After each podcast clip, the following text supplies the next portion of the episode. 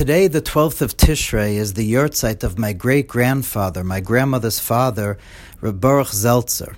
My great grandfather Baruch Zeltzer was a tremendous Talmid Chacham, a genius Torah scholar. He knew all of Tanakh by heart. He was a Munkach, a chassid, a chassid of the Minchas Elazar. and at times, even though he made his living by being a baker, he would serve sometimes as a lawyer, a Toin Rabbani, for the Munkach Rebbe in court cases in, in and Jewish court.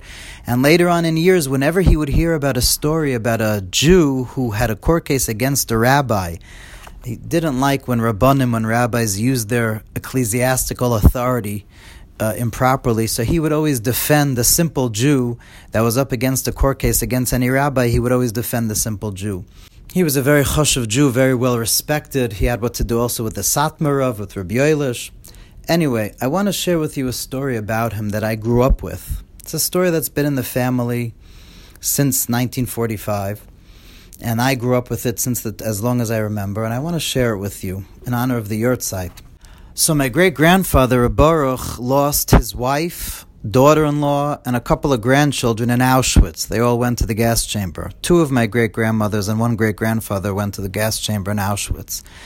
So Baruch Zeltzer, he survived. He survived even though his wife, his mother-in-law, and some of his grandkids were all killed. He survived and he made it back to Királyhelmec, the town in Czechoslovakia that was my family's hometown.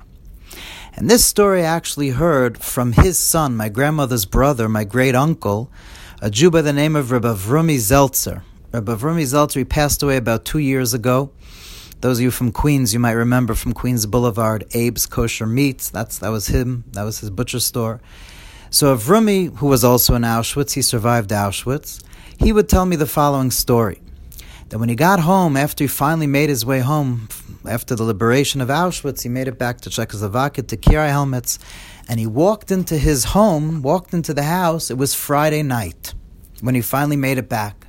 And he walks into the house, and his father, my great grandfather, Baruch, was holding the Kiddush cup and was about to make Kiddush. It was Friday night, and he was about to make Kiddush.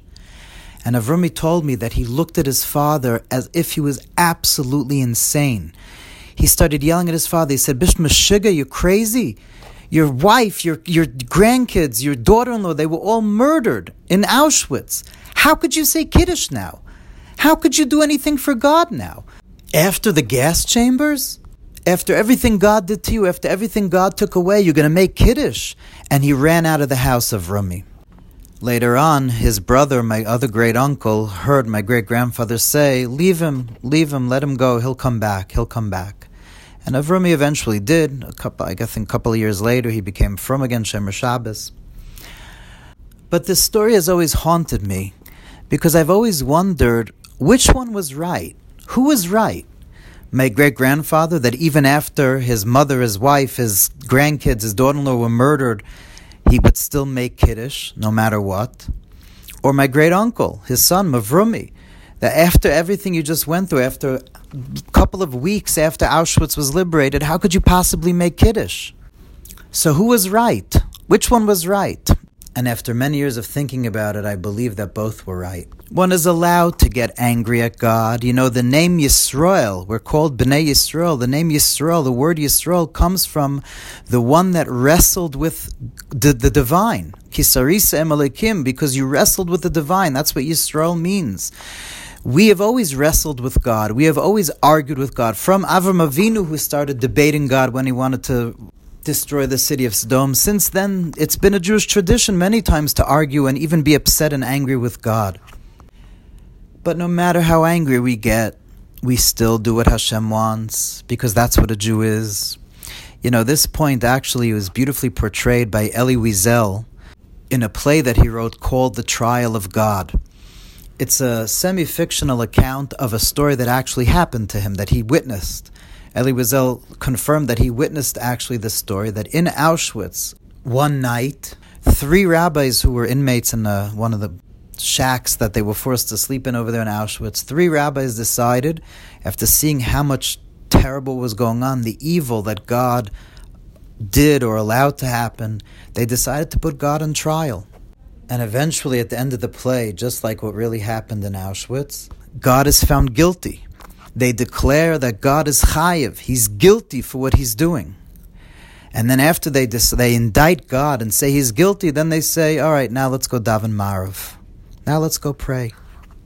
And like I said, my uncle Avrumi eventually also came back to Hashem because that's what a Jew does. Like the holy Piazetzner Rebbe wrote, you know, we say in Hoshanas, that we the Jewish people are the only ones that unify you, God.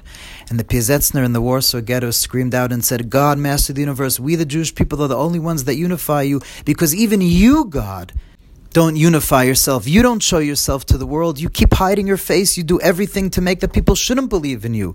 And we, the Jewish people, we're the only ones that still do and still serve you no matter what. I was just asked recently by a young woman, how are we supposed to go on after the tragedy in Meron? We're just supposed to go on and, and take it in stride. No, we're supposed to be angry and cry bitter tears and say to God, How could you possibly do something like that? How could you let innocent people in Meron on a holy day of Lag B'Omer die? You have to argue with God and be mad. And then afterwards, go to daven. Because that's what a Jew is. Good Shabbos.